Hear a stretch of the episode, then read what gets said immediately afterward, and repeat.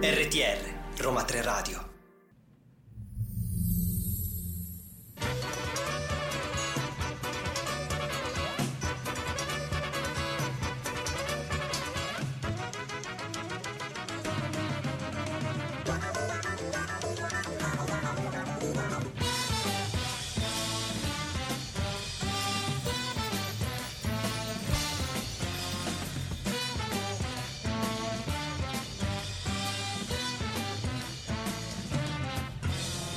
Buon pomeriggio, l'avete riconosciuta? Questa è la sigla di Dickens. Siamo in onda su Roma 3 Radio, sono le 17 e un minuto. Io sono Maria Genovese, starò con voi fino alle 18 con me Alessandro in regia, Alessandro Coppari, giusto Alessandro che ogni tanto io tra nomi e cognomi li sbaglio sempre, ma vi ricordo subito i nostri contatti, ci trovate su Facebook come Roma 3 Radio, anche su Twitter e Instagram, ci ascoltate dal sito radio.uniroma3.it oppure attraverso l'app TuneIn e lì potrete trovarci come Roma 3 Radio con il 3 a numero. Prima di cominciare ad ascoltare la nostra fantastica musica, io do il benvenuto a un ospite che è venuto a trovarci in studio che ritorna per la seconda volta. La prima volta è venuta nel suo ruolo d'attrice, ma oltre ad essere un'attrice è anche una bravissima illustratrice, Maria Giulia Colace. Ciao, buonasera. Come stai? Bene. La terza ti verrò come quota. Beh, sarebbe come fantastico. Lo sai che abbiamo un programma che si chiama Ti cucino io? Vedi? Tu Perfetto. sei campana, tra l'altro, quindi fai un sacco di. Romana. Sei romana, ok. Io frego tutti che so... sì. Non lo so perché, per me cioè, con l'accento sei campana, vedi? Questo è l'accento siciliano misto a quello romano che esce fuori il campano. Vabbè, qualcosa c'è, qualcosa c'è, però insomma ho fatto un errore, non ho letto la tua biografia, non le leggo mai le biografie di solito, sappilo. Anche mia madre ogni tanto dice, ah, tu si vede che sei nata a Napoli, eppure sei eh, nata Esatto. A la regia ci dice che ti devi avvicinare un pochino al Eccoci. microfono. Allora Alessandro, andiamo ad ascoltarci questa canzone di Billie Eilish e poi ritorniamo qui. RTR Roma 3 Radio E prima di parlare con Maria Giulia Colace del motivo per cui è qui, quindi vi faccio un po' venire un po' di curiosità, invece ho il piacere di avere in diretta telefonica eh, per parlare di un premio di cui abbiamo parlato già qualche anno fa, proprio in questa trasmissione. Sto parlando del premio Book Chuck Azione e abbiamo in linea Gabriella Gallozzi. Bentrovata Gabriella. Grazie, buonasera, buonasera a voi. Allora, è un piacere ritrovarti qui. Abbiamo parlato forse nel 2016 addirittura di questo premio con te, un premio che è cresciuto tantissimo, quindi ci vuoi raccontare qual è la direzione che ha preso, il lavoro che avete fatto anche con uh, la parte femminile del carcere di Re Bibbia e cosa ci sarà il 29 novembre alla Casa del Cinema?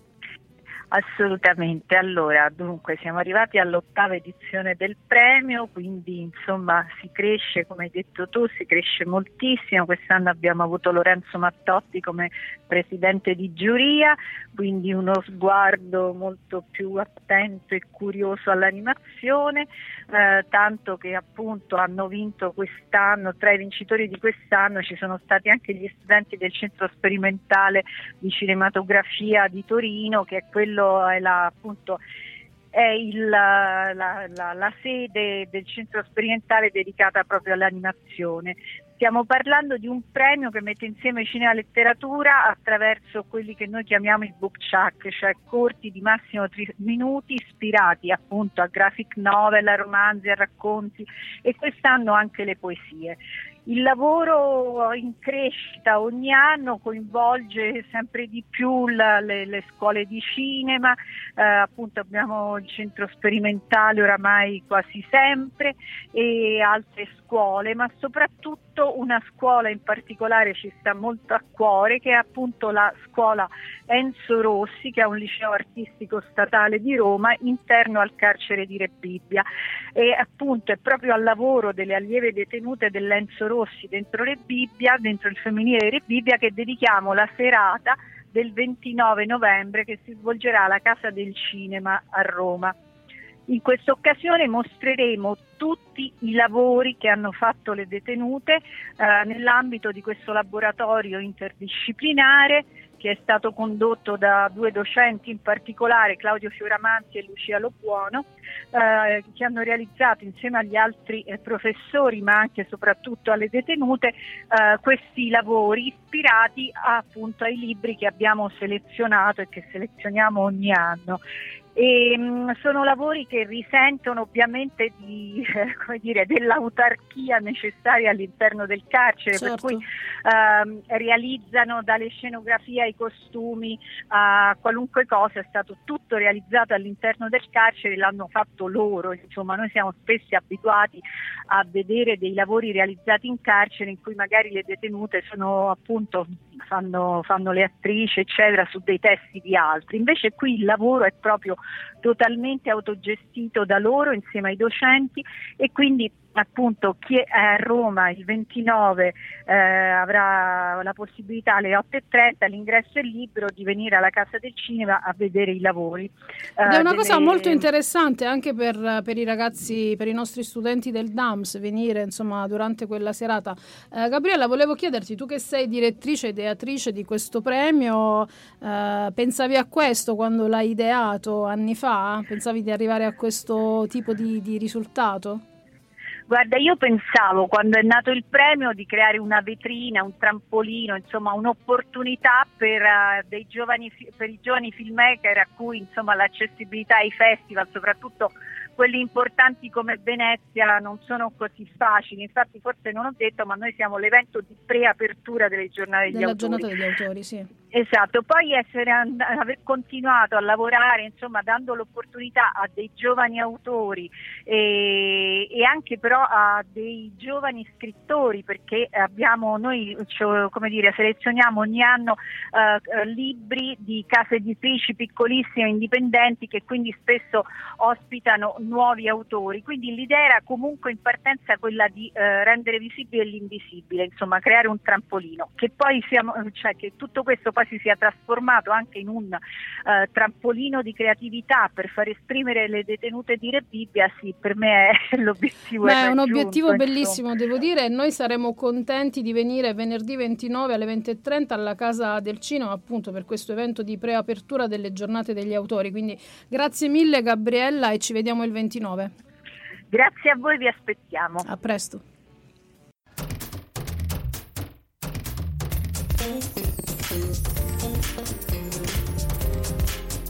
RTR, Roma 3 Radio. Come vi ho annunciato, qui con me c'è Maria Giulia Colace, attrice, illustratrice, e in questo caso noi parliamo di Asterione, Arianna e i sensi di colpa Baromez Edizioni. Sì. Sono stata brava? Sei stata bravissima.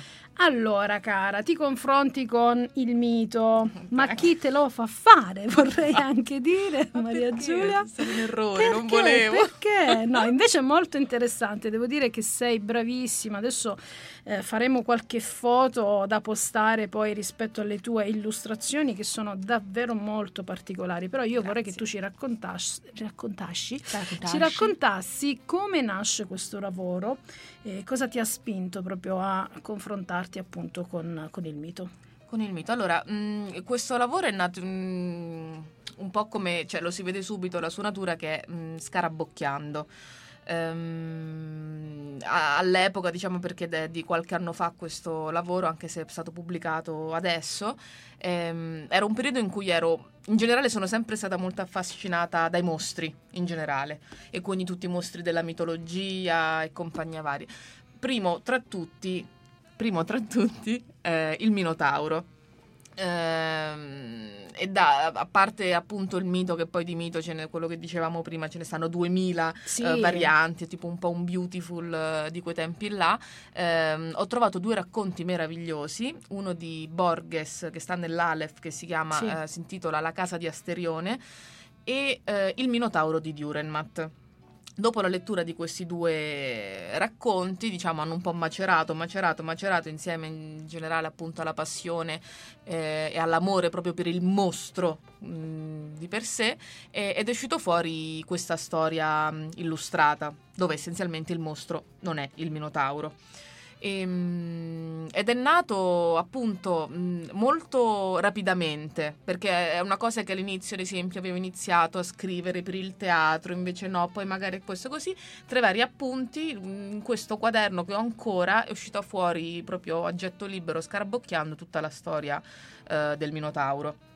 E, questo. E, però ehm, pensavo, no, mentre ti ascoltavo e poi avendo visto, insomma, anche il libro, non so se dire visto, letto, dire tutte e due in realtà, visto, letto, visto, letto e sentito, Goduto, ne aggiungo, aggiungo, aggiungo, una terza, sì, anche vissuto sempre con molto fascino perché insomma quando tu dici questo libro parte da, da, da, dal fatto che ho scarabocchio sì. dico come scarabocchia bene questa ragazza insomma no? e pensavo anche alla, alla, fortuna mentre tu raccontavi di questi mh, due racconti che ti hanno ispirato e pensavo no? quanto è bello che tu sei attrice illustratrice, scrivi anche per il sì. teatro, quindi dico che bello che quando uno ha un'ispirazione ha questi ha questi tanti strumenti sì. per poter decidere no? se la strada che sente di percorrere sì. è quella del teatro piuttosto che in questo caso dell'illustrazione o magari ci scriverai anche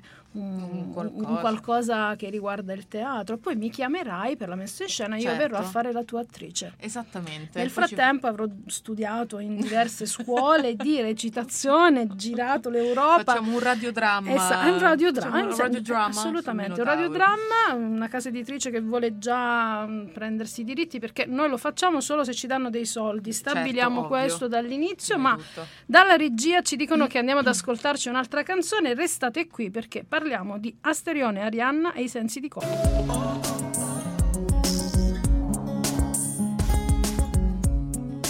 RTR Roma 3 Radio allora, Maria Giulia, parliamo intanto sì. di, di, questa tua passione per i mostri, no? sì. Perché poi il mostro è quello che, insomma, eh, diciamo, ci porta a combattere con noi stessi sempre. A un certo punto della vita ci rendiamo conti, tu, conto tutti che dentro di noi, insomma, albergano anche dei mostri, che abbiamo un bel labirinto, no?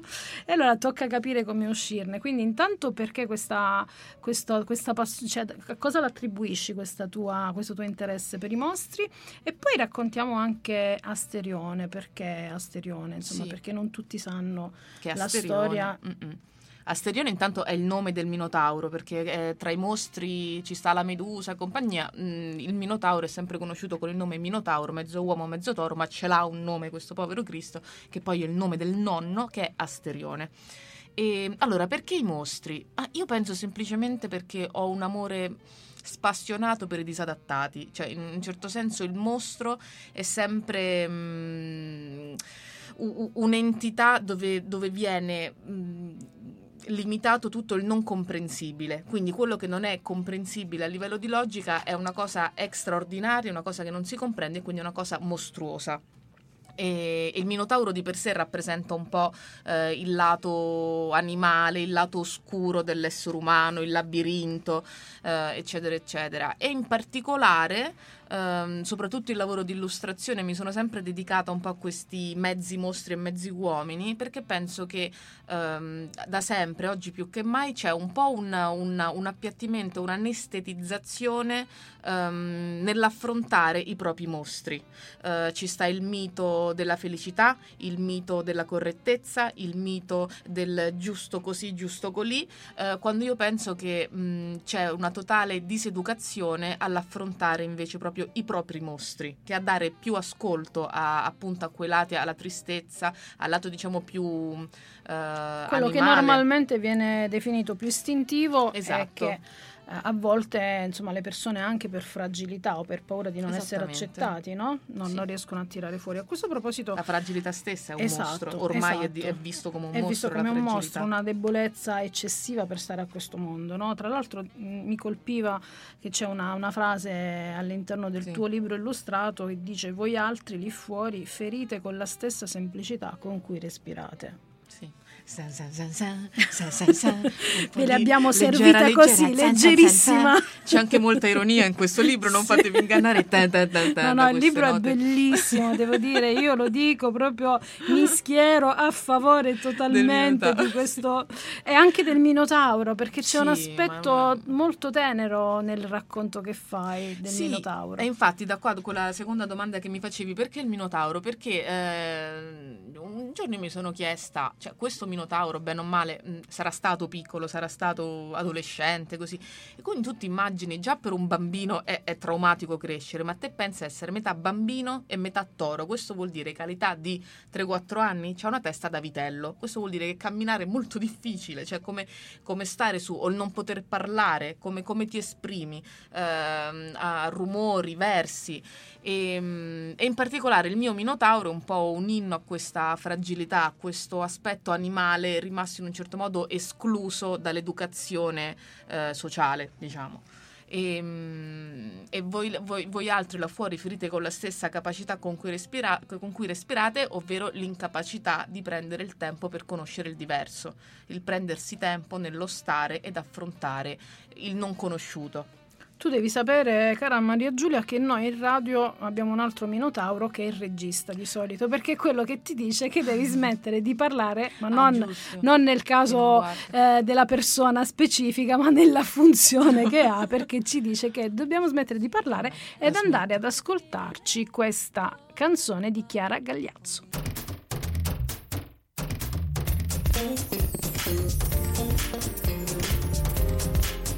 RTR, Roma 3 Radio. Danzò la danza della fratellanza, la danza dell'amicizia, la danza della sicurezza, la danza dell'amore, la danza della vicinanza, la danza del calore. Danzò la sua felicità, danzò la sua dualità, danzò la sua liberazione. Questo è da eh, Il Minotauro di Dürrenmatt. Ecco perché hai deciso di inserire questo brano all'interno del, del tuo libro illustrato. Chiaramente parla del Minotauro, però c'è un significato più specifico rispetto a quello che dicevamo anche prima, no? Sì, L'impossibilità di parlare, quindi l'utilizzo di altri linguaggi. Esatto, che in questo caso, nel, nel- in questo Minotauro, che come nel di- Minotauro di Dürrenmatt è la danza. Eh, nel, nel mio libro illustrato c'è tutta questa relazione tra il Minotauro e la sua stessa ombra. Quindi se il Minotauro è, diciamo, rappresenta l'ombra e il mostro, abbiamo un mostro con il proprio mostro. E, mm, sì, quindi questo suo mm, eh, cercare di comunicare, cioè essendo solo, tutto quello che lui si ritrova a fare durante la giornata è giocare con la propria ombra, quindi è, è danzare e vedere come quest'ombra si, tras- come si trasforma, come si trasforma all'alba, infatti poi dice a mezzogiorno è terribilmente noioso perché proprio cade a piombo, sta solo come un cane e, e poi invece la, la sera le ombre diventano molto più loquaci e diventano i- il mostro del mostro che in un certo modo gli ricordano la sua solitudine. Allora, accettare a volte i mostri che abbiamo dentro eh, ci mette anche nell'ottica di fare i conti con i sensi di colpa, no? Tu Sì. all'interno di questo, di questo libro Sì. parli anche di questo, inserisci Arianna e anche i sensi di colpa. Perché? Come hai pensato di far dialogare questi aspetti? Allora, questi aspetti, sì, perché poi in realtà i sensi di colpa eh, è una cosa che nel titolo è venuto quasi più per, ehm, per scherzo, a- quasi a sfottò a- ad Arianna, che è un personaggio che tutti mi chiedono, ah, perché Arianna a me, ah, partiamo, Arianna mi sta antipatica, essenzialmente mi sta molto antipatica. No, mi sta antipatica, va detto, ma si vede anche nel libro, poi poverina, per carità. Eh, Decisamente fa più simpatia il Minotauro, più ma si vede che c'è più vede, passione c'è- nel c'è più tratto grafico e c'è più empatia. C'è, c'è più empatia con il mostro che non con... Intanto perché voglio dire, vabbè. Eh, Arianna, ehm, nella, nella mia visione, essenzialmente è il filo, è il mezzo e, e soprattutto mh, non bisogna scordare che Arianna è la sorellastra del Minotauro. eh, che quindi fino a una certa età ci è cresciuta con questo fratello, questo fratello che poi è stato chiuso nel labirinto e va bene. Nel momento in cui arriva Teseo, che pensa bene di fare per amore, eh, come dire, mm, aiuta Teseo ad entrare nel labirinto. Quindi in un certo modo mh, pa- la responsabilità della morte di questa creatura mh, inespressa è anche sua. Certo. E i sensi di colpa per me è, anche a livello grafico, per come è fatto, ehm, è la solitudine di, Ari- di Arianna che prende il posto della solitudine di Asterione, perché Arianna poi verrà abbandonata da Teseo. Il momento per me proprio Arianna ai sensi di colpa è il momento in cui Arianna si ritrova sola nel labirinto con il groviglio del filo, groviglio che rappresenta il labirinto stesso. Che c'è, c'è un'immagine bellissima che tu hai realizzato qui, che noi insomma non, non possiamo diciamo far vedere essendo in radio, ma ve, lo, ve la posteremo insieme al podcast, vi faremo vedere alcune di queste immagini che sono davvero molto potenti. E niente, la ragazza è brava, c'è poco da dire. Tra l'altro vogliamo dire di questa parte anche grafica e di questo packaging, questo filo rosso sì. che questo, tiene unito questo libro. Questo filo rosso è stata un'idea bellissima eh, dei ragazzi della casa editrice Baromex. Che vogliamo salutare perché fanno un lavoro straordinario. È stato un incontro d'amore con loro, cioè è stato proprio, sono, mm, quando incontri persone che lavorano con immensa proprio con amore. E, mh, essendo tutto il libro lavorato graficamente, cioè il bianco, il nero e il rosso, è questo groviglio che da nero diventa rosso, um, sia la carta che un po' ricorda perché il quaderno su cui ho fatto i disegni so, è un moleskin e quindi è, non è carta bianca. Loro sono andati a trovare la carta giusta, carta, di resto non mi ricordo, mi ammazzano perché non mi ricordo il tipo di carta, però con quel colore lì e il chiudere, cioè per accedere diciamo alla storia di Asterione bisogna sciogliere il filo. E io infatti quando mi è arrivato il libro ci ho messo un po', un po a sciogliere il filo, un po' perché mi piaceva, mi piaceva quest'idea, ma facciamo sentire quantomeno ecco, il movimento delle pagine attraverso il microfono che mi piace sempre Betulla, un sacco. Ecco, Andiamo così. ad ascoltarci un'altra canzone e poi ritorniamo qui sempre su radio.uniroma3.it. RTR Roma 3 Radio Siamo sempre in diretta qui a Dickens, stiamo parlando di libri, di viaggio, anche un viaggio eh, nel mito che abbiamo fatto e ci faceva piacere eh, ospitare oggi qui eh, le persone che si sono occupate per tanto tempo della libreria del viaggiatore. Tutti quanti avrete letto online e anche chi conosce direttamente la libreria che a gennaio, a partire dal 31 dicembre in realtà, la libreria del viaggiatore eh, lascia eh, la sua casa, via del Pellegrino Torino e non si sa dove la ritroveremo. Quindi ci faceva piacere intanto parlarne con loro e abbiamo in linea con noi Luigi Politano. Ciao Luigi, ben trovato. Ciao, buonasera e grazie. Grazie a te. Allora Luigi, raccontaci un po' quello che sta succedendo e soprattutto mh, vorrei insieme a te poi invitare tutti quanti a venirvi a trovare il 29 novembre lì in libreria. Esatto, e ti ringrazio. Il 29 novembre dalle 19 eh, proveremo diciamo, a incontrare un po' tutti, raccontarvi quello che è successo, che sta accadendo e sarà anche un modo per salutarci. Quello che accade fondamentalmente è che il 31 dicembre eh, scade un contratto, eh, siamo ancora molto grati alla proprietà di questo immobile che ci ha permesso di stare qui con un affitto calmierato per 5 anni, d- d- abbiamo deciso diciamo 5 anni fa di riaprire una libreria che stava chiudendo dopo la morte del suo storico fondatore che si chiamava Bruno Boschini, il libraio che inventò questa libreria sì. del viaggiatore, regolandola un po' alla, alla, leggenda, visto che tutti quanti parlano, ricordano, sono passati questo, tra questi scaffali.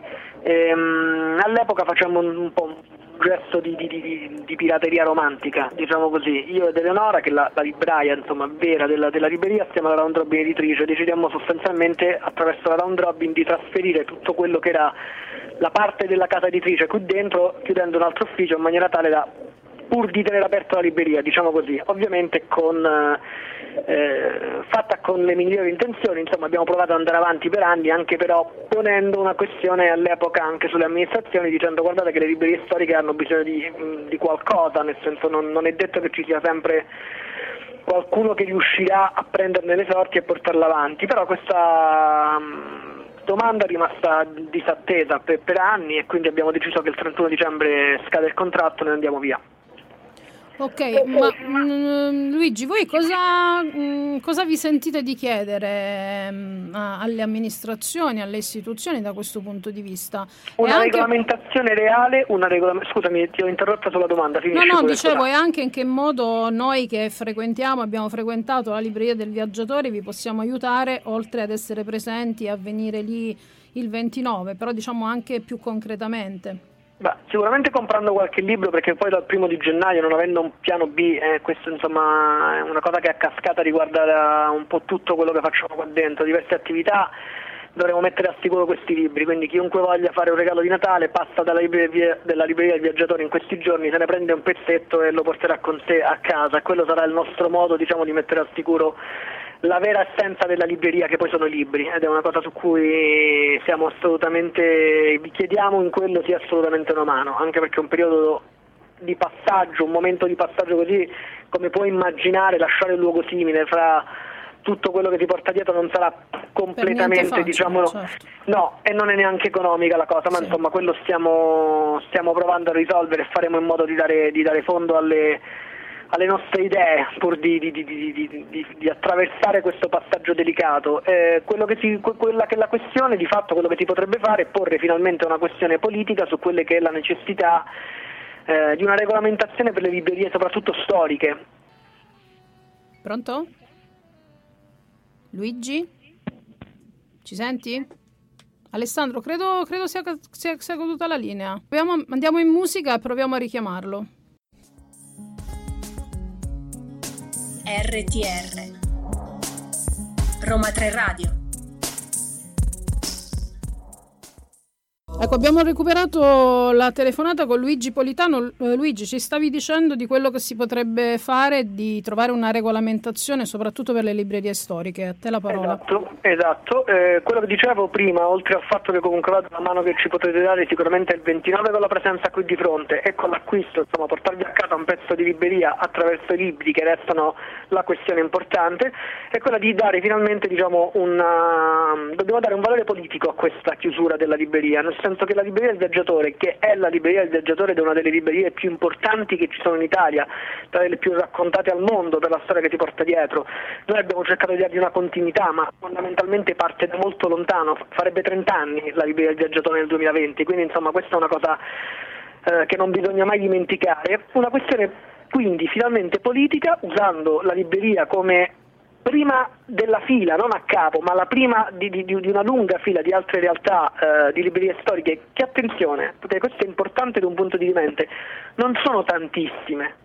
Sì. In giro per le strade, per i quartieri dell'Italia, delle piccole e delle grandi città, alcune pezzi di storia, che sono anche botteghe storiche artigiane, sono anche piccoli esercizi, anche un bar, per intenderci, non è una questione di discrimine, ma quello che può essere stato la storia di quel quartiere, di quel posto che diventa anche un punto di riferimento per la storia della cultura e anche per il turismo, per la ricaduta anche economica, perché di quello purtroppo si parla, allora probabilmente bisogna fare un ragionamento per dare un valore aggiunto a questi luoghi e farli diventare finalmente ciò che sono, pezzi della città imprescindibili.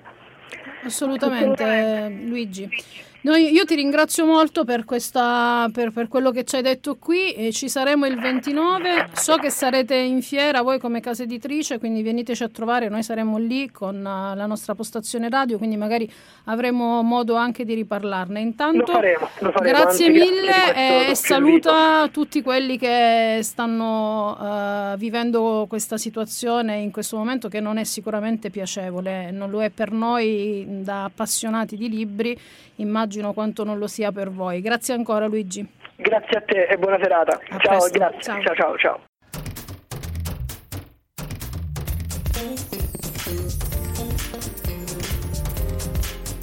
RTR, Roma 3 Radio.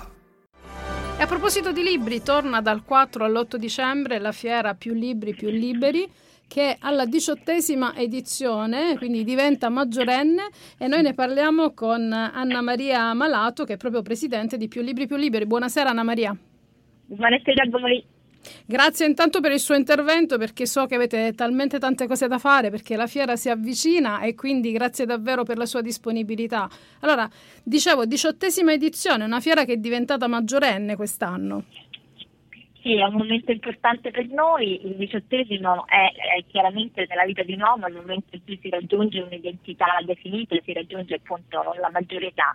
Penso che anche la fiera, che dal 2002 io sono stata uno dei fondatori di questa manifestazione, quindi lo, lo- considero praticamente un progetto quasi figlio, abbia usato ciascuno di questi anni per affermarsi. Ovviamente è il momento più importante a livello europeo eh, per la piccola e media editoria, che è eh, diciamo, la parte dell'editoria che trova spazio nella nostra manifestazione, come sapete.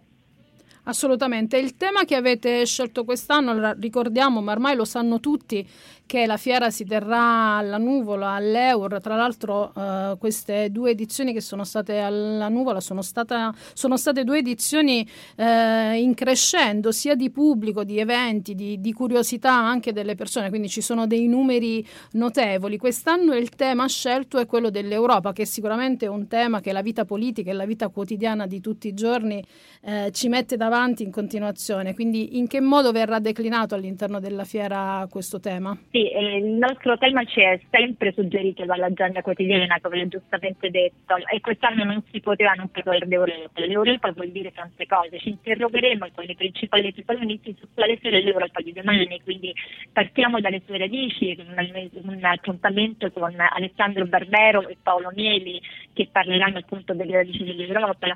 Andiamo sui principali protagonisti protagonisti di, di quella che è la scena contemporanea. Vi faccio dire che siamo felicissimi di avere con noi Olga Misic, la ragazza di 17 anni, che leggendo un articolo della Costituzione davanti alle forti anticommossa di Putin in Russia ha creato quel piccolo miracolo per cui si sono fermati i poliziotti e hanno consentito una manifestazione pacifica ed è diventato un simbolo per i tanti ragazzi che nel mondo in questo momento si oppongono ai regimi. Avremo la sindaca di Danzig, Alessandra Dulchieri. Anna Maria, mi, Anna Maria mi perdoni, ma noi la sentiamo malissimo. Non so se è un problema, chiedo alla regia se è un nostro problema o se è una questione di campo rispetto a dove si trova lei. Io sono in un posto dove ho pianto, quindi non so come aiutarvi. ok, no, adesso, adesso, la risentiamo. Continui pure, mi perdoni. Beh, dicevo, parlavamo di Europa, parlavamo di tanti scrittori anche che affronteranno questo tema, l'Europa dei suoi confini, quindi ci sarà mh, lo scrittore algerino Jasmine Candra che praticamente scrive sotto pseudonimo, che è stato il principale testimone della guerra di Algeria, che ci parlerà appunto del continente nordafricano. Ci sarà Francesca Mannocchi che sia molto occupata, come sapete, della Libia. Assolutamente. Eh, quindi diciamo è un tema che sta affrontato da varie, da varie prospettive. Anna Maria, la fiera da sempre ha un'attenzione particolare anche a un pubblico più giovane, anche il lavoro che fate da tempo nelle scuole è importante. Noi siamo stati lì con la nostra radio, saremo anche quest'anno in fiera con una postazione radio e abbiamo sempre ospitato tanti ragazzi che arrivano lì e che sono davvero molto contenti di, di poter eh, fare questo viaggio viaggio in mezzo ai libri, in mezzo a, a, a tanti colori e anche a tante parole, no? Quindi immagino che anche quest'anno ci sarà questa attenzione particolare al mondo più giovane. Sì, la parte, la costola dedicata alle grazie è per noi una mission fondamentale perché crediamo che uno dei forti asset delle fiere sia quello proprio di creare un pubblico di nuovi lettori e quindi andiamoceli a prendere nelle scuole. E noi costruiamo con i ragazzi, sono circa 20-22 mila ragazzi che vengono ogni anno al salone, un percorso che parte da ottobre nelle scuole, parte con i loro insegnanti, ci sono sia un concorso letterario che si chiama Più Libri Junior che li porta a scrivere, quest'anno abbiamo dato loro il tema dell'ambiente che è un tema che i ragazzi sentono molto vicino e poi naturalmente il, i racconti più prescelti dalla giuria saranno pubblicati e il racconto vincitore sarà premiato domenica 8 in Fielera. Eh, quest'anno ricordiamo nel 2020 sarà, eh, Gianni Rodari avrebbe compiuto 100 anni, quindi sarà l'anno rodariano, quindi ci saranno tantissimi incontri, mostre, dibattiti, laboratori dedicati a Gianni Rodari alla, alla manifestazione. Insomma è un programma anche per tutte le famiglie. Bene, grazie mille Anna Maria per essere stata qui, ricordiamo dal 4 all'8 dicembre, più libri più liberi alla nuvola all'Eur. Grazie ancora e ci vediamo in fiera. Grazie a voi, vi aspettiamo. A presto. Gente che spera, dicono gli articoli 30, articolo 31. Io l'ho detto, ho un problema con l'R. Con l'R. Tu mi hai detto che sono stanca. Come stanchezza? La R implica un grande sforzo. Però ho detto che la R è una cosa difficile. Da dire. Effettivamente è vero. È il problema della S. Tu c'hai il problema della S. Perché tu sei campana, ma in realtà romana. Sono campana romana. sono campana allora, sto ritorniamo un po' a, a, questo, a questo tuo lavoro Yes. Non abbiamo detto che fa parte di una catena di Montaggio. di- no, di montaggio di una catena, scusami, Una- una, una collana, collana. volevo dire, una collana che si chiama Mongolfiere. Mongolfiere. Bello pure questo nome. Sì, per- bello. Sempre merito dei ragazzi della Baromez. Come li hai conosciuti i ragazzi della Baromez? Allora, Come è nato il vostro incontro? È Eh, stato un incontro, un incontro d'amore. Ehm, mi è stato dato il contatto da un'amica che conosceva Marco, che si cura del- della grafica. ehm. Ciao Marco. Ciao Marco. Diciamo avuto nome e una- cognome? Marco Stefanelli. Marco Stefanelli. Fammi vedere che, che sono stanca pure io, magari. No, no, Marco Stefanelli è giusto. Un uomo di una santa pazienza che ha avuto a che fare con me. E, niente, mi è stato dato il contatto da Marco con, con questa mia amica, ma perché comunque cercando case editrici così. E mi dice: Guarda, ci stanno questo, questo gruppo di amici che a Napoli hanno aperto questa casa editrice eh, che fanno dei lavori molto bello perché, belli perché non provi a contattarli. Io quando li ho contattati, che di solito in questi casi vado in ansia da prestazioni, ok, aspetta, scrivo la mail tutta per bene, faccio il dossier con tutti i E poi la lavori. cambi all'ultimo E secondo. la- no, no, no, io tipo la scrivo, poi la lascio decantare come il vino, poi il giorno dopo se proprio mi convinci va bene la mando. Ok. E, e ho fatto degli errori e me ne rendo conto dopo. E niente, in questo caso neanche forse per messaggio gli ho scritto così, non- diciamo gli ho mandato un po' di materiale eh, dopo che loro mi avevano detto sì abbiamo, abbiamo visto, ci interessa, mai delle, delle storie già pronte così. Io gli mandai degli ultimi lavori che ho fatto, che sono dei lavori molto più curati, molto eh, colorati, questo in, a Arianna ai sensi di colpa è proprio penna su quaderno, proprio scarabocchi. E poi, visto che ci tenevo particolarmente a questa storia che stava nel cassetto, gliel'ho mandata, gliela spaccio come storyboard. Questa è stata la mia grande pensata. e poi faccio, vabbè, poi se... se, se Tanto Marco ormai lo sa, quindi Tanto se ormai lo sa, lo sì, sa. sì. No, no, ma lo sa anche perché io gliel'ho proprio detto, guarda, uno storyboard, poi devo fare i definitivi. Quando loro mi hanno detto, "Ah, guarda, guarda, assolutamente beh, bello, bello tutto, però vogliamo il Minotauro. Eh, vabbè, però io devo fare, no, no, non lo devi toccare. Bene, non lo bene. devi toccare così. Eh, ma sono. Ma infatti c'è stato un lavorone. eh, per- perché dico Marco Santo subito? Perché comunque eh, erano dei. Questi qua proprio vengono dal quaderno. E quindi c'è stato anche un grande lavoro di cura, di attenzione eh, nel, nel renderlo poi possibile stampare. Nel frattempo io Sì. vi voglio raccontare che questa splendida fanciulla ha un quadernetto aperto e nel frattempo che io parlavo lei scarabocchia disegna, poi scarabocchia fa delle cose bellissime. Io le amo ma le odio anche le illustratrici, le, fuma- le fumettiste perché sono così brave e loro con molta noncuranza mentre stiamo parlando cioè, fanno delle robe che poi diventano Così. altre cose molto più fighe, insomma.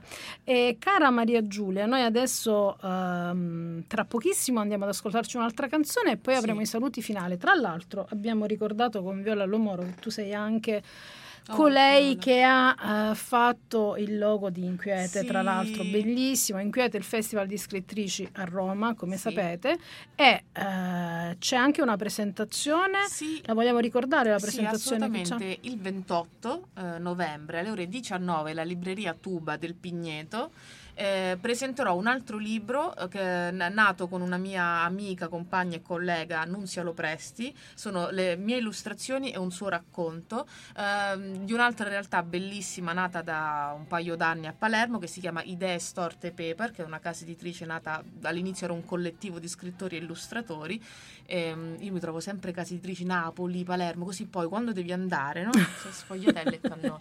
E, e niente, quindi il 28 alle 19 alla meravigliosa libreria Tuba presentiamo eh, Una volta per sbaglio. Ho detto tutto tranne il titolo, adesso l'ho detto.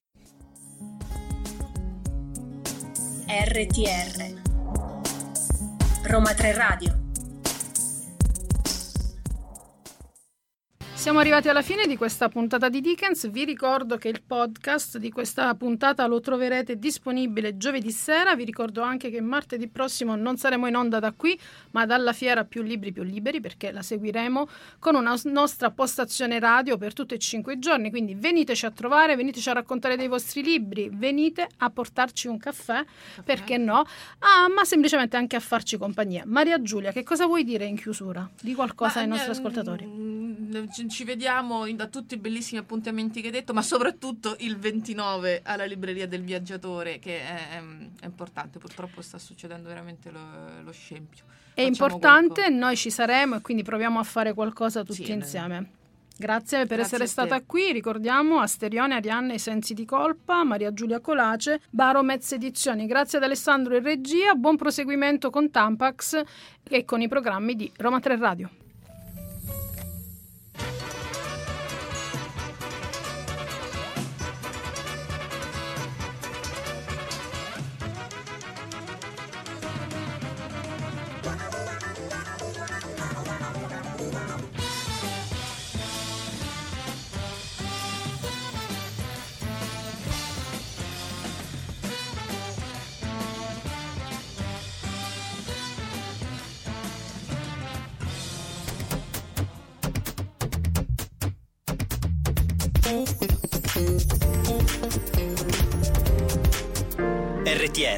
Roma 3 Radio.